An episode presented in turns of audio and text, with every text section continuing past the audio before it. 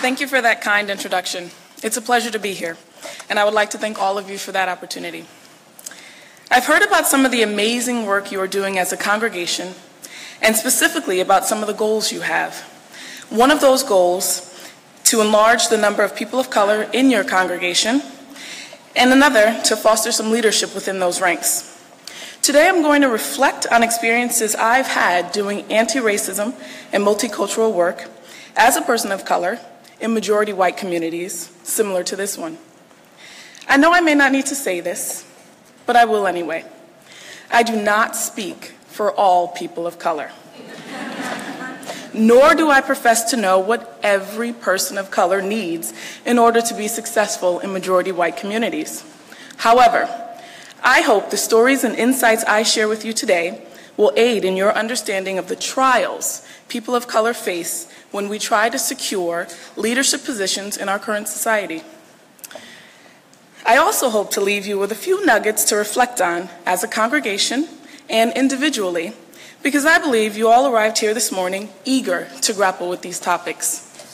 So, to state the obvious, I'm black. More specifically, I'm a nearly six foot black female with dreadlocks down my back. That makes me very black to many people, both as an administrator in independent school, on the street, at the grocery store, and even in the park with my seven month old daughter. There is no hiding my frame, my color, or my gender in my everyday life, nor would I want to, typically.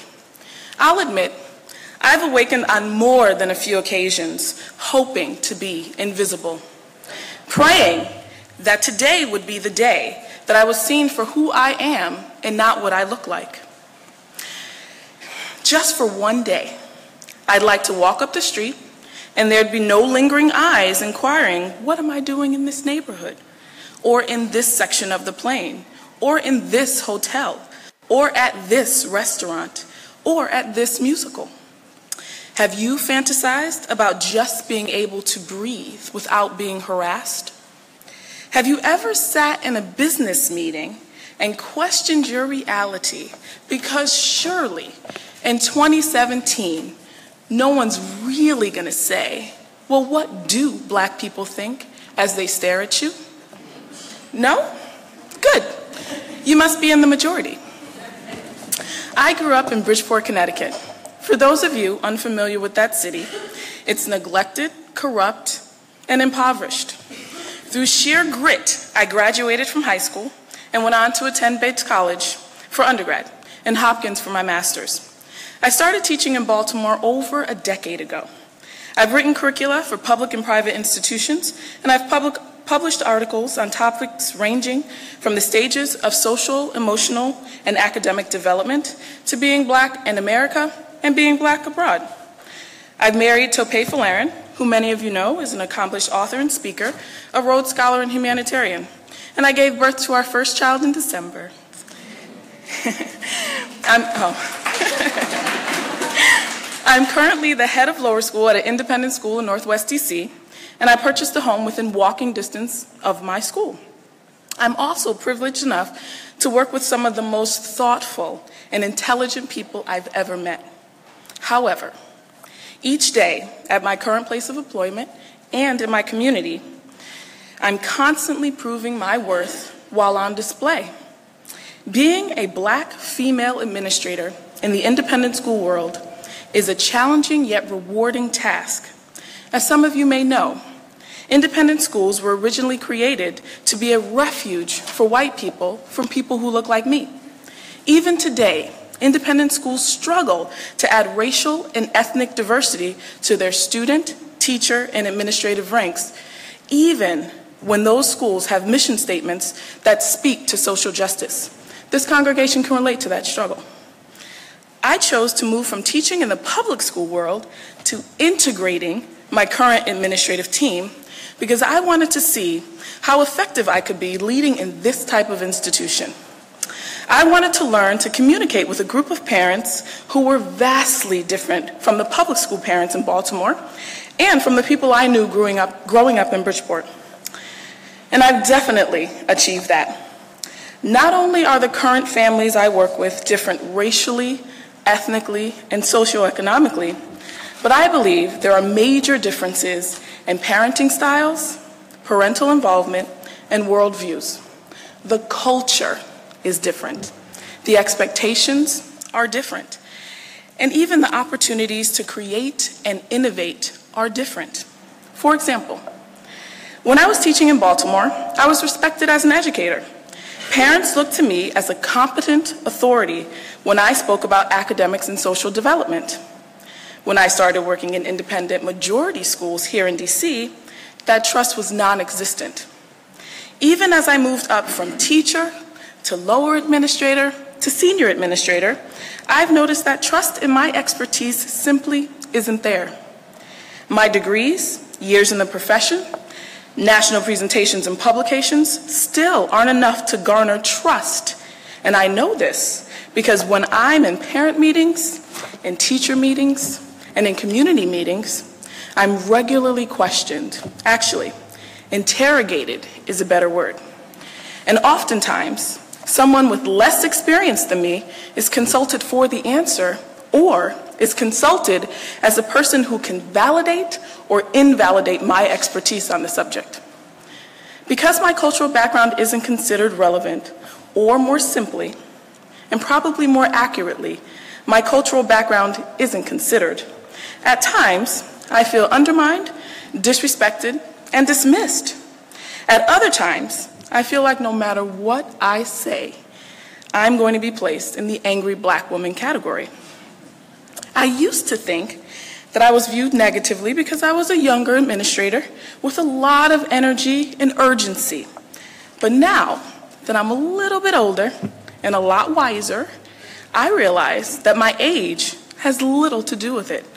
My height, hairstyle, and cocoa skin are the real cause for alarm. There have been so many occasions over the last 10 years when I've been in conversation with white liberals and they have mistaken me for another woman of color. So much so that they've attributed characteristics to me that belong to someone else.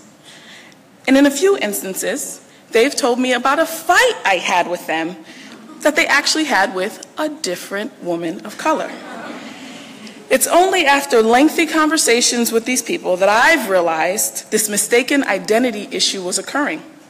I've had to stop entire conversations to explain that I'm not the person you had an argument with last month because I don't work in that department. Or, nope, that wasn't me that blew off lunch with you because I eat lunch with the students. Or, nope, that wasn't me at that party in January because I was on maternity leave. But it sounds like fun, I think. Do you hear what I have to do? I can't just say that it wasn't me. I must offer a researchable rationale that exonerates me, or these conversations don't end. My word isn't enough, and my face and others aren't even distinguishable. Black men, women, boys, and girls are being shot and killed each day. Yet in my community, no one's asked me how I feel about it. I've really felt this lack of kinship since having my daughter. I was recently told by a white liberal that he was intentionally avoiding me on the days that black murders made the news because he doesn't know what to say and he'd rather be colorblind than say the wrong thing. Mm. I can unpack that statement for the next 10 years. But in short, I need to be seen.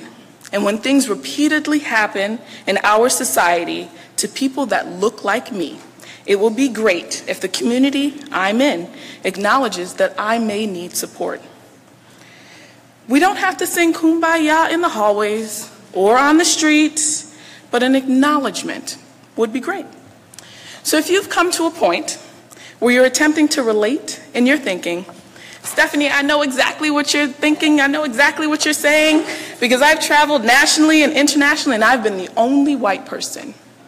That's not going to work because your white privilege traveled with you. Together, we'll figure out how to make my struggle real to you so that you can affect change. So, in order to be a true white liberal, you need to relinquish power. You need to decide to, be, to not be in charge. You need to sacrifice your power for equality. This is a step that most white liberals are not willing to acknowledge, and therefore people of color remain subjugated. Recently, I was trying to figure out where to place a new teacher. This teacher's of color. And I was working with a veteran teacher, a self proclaimed white liberal, on logistics. In my opinion, the veteran teacher was being so flexible with me and had some amazing ideas about placement and curriculum and so forth.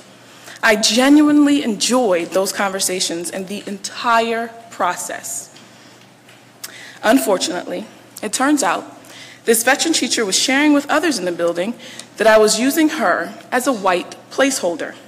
And I wasn't interested in what worked best for the school, but I just wanted to have another person of color in the school. Yes, I did and do want more people of color in my majority white school. But I will never hire someone simply because of their race. But that aside, I work at a school rooted in social justice education. And to hear that this white liberal woman only saw the conversations we were having and decisions we were making together in a negative light was unnerving. In a school dedicated to social justice, I never thought I would have to defend the need for more people of color in the institution, or that I would ever have to explain that no one is a placeholder. However, in an attempt to advance the mission of the school, everyone should be willing and ready to be uncomfortable. Discomfort comes in many forms, on the adult level and with children. A student called another student a nigger last year in lower school. Developmentally, the use of harsh language and even hate speech are common in lower school. Children hear a word at home, on television, or on the radio. And they use those words because they're attracted to the emotional response those words evoke, not because they have some deep seated hatred. Soon after the student used this word, the teachers, a parent, and some administrators decided to create an education plan for the parents. We decided to host a parent coffee to share with parents how we discuss hate speech in the classroom. We also wanted to reassure parents that we were protecting their children and meeting them where they were. The lessons and activities that our brilliant teachers created were right on point, and our planning meeting was coming along beautifully. And then it happened. Someone said, as the white people in the room, we need to give black people a voice. Ouch. I was the only visible person of color in that planning meeting. I sat back and I waited for someone else in the room to speak about this problematic statement. As I sat there, I thought, no, that's not what you need to do. Black people and people of color have a voice.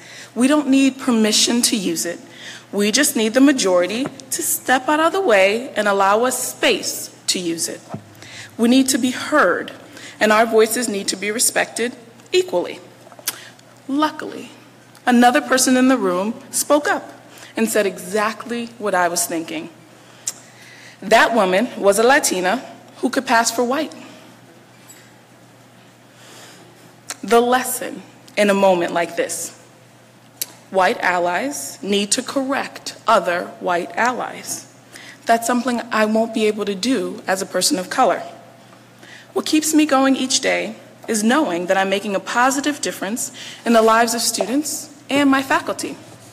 I see these negative moments as areas of growth for those around me, and I see the blatant acts of racism and sexism as the unfortunate side effects of American and world history. My goals each day are to create the best learning environment for the students in my school, to support my teachers in their professional and personal lives, and not to worry too much about the safety of my six foot four black husband when he leaves our home. Nothing I've shared today can't be overcome within a community that sees, hears, and respects all of its members while acknowledging that different groups of people need different things in order to feel and actually be supported. And if you are truly serious about supporting people of color in general and in leadership positions in this congregation, it can't just be lip service. You have to work with that person when he or she handles something well and when he or she makes a mistake. Growing a leader isn't just something you say, it requires dedication. I encourage you to schedule meetings to discuss aspects of the position and to discuss people in the community that may be impediments to that leader's success. Be honest. Supporting any leader means communicating critically and respectfully. It also means supporting that person publicly and helping them analyze mistakes privately. In the future, I hope that people that look like me won't be told that they're, too strong willed, too pointed, too pushy for change, too forceful in a conversation, not friendly enough, not soft enough, and on and on and on, when really the issue is that they are too black, too female, and the boss. I hope for a day when my work speaks for itself and I no longer have to defend my every action because of what I look like. I hope that in the future, people stop expecting me and people who look like me to cower in the corner and just be an ornament in the community, but that we are respected and taken seriously, promoted appropriately, and viewed equally. Relinquishing power is the key to equity and justice. I challenge you to think about the power you have as a community and as individuals as you, as you grow your congregation and become more culturally diverse. If you are truly interested in supporting leadership of color, I believe it is imperative that you think about what that means for the power you wield. In supporting growth and development for people of color, you must relinquish power, or the natural yet divisive instinct to yoke that person of color and make them into what you want them to be will render your actions ineffective. You are a congregation of hope and change. You are a congregation rooted in reflection and correction. Make this a place that grows leaders of diverse backgrounds and sends them out into the community to show others how it's done. There is so much positive energy in this space, so many innovative and inspiring ideas waiting to be hatched. I challenge you to live your purpose statement and affirm the worth of every person, to open up pathways of growth for all who walk through those doors, and to be at the left and right side of those leaders, offering a hand when support is needed, a pat on the back as accomplishments are achieved, and a thoughtful and careful conversation as those leaders develop. Thank you.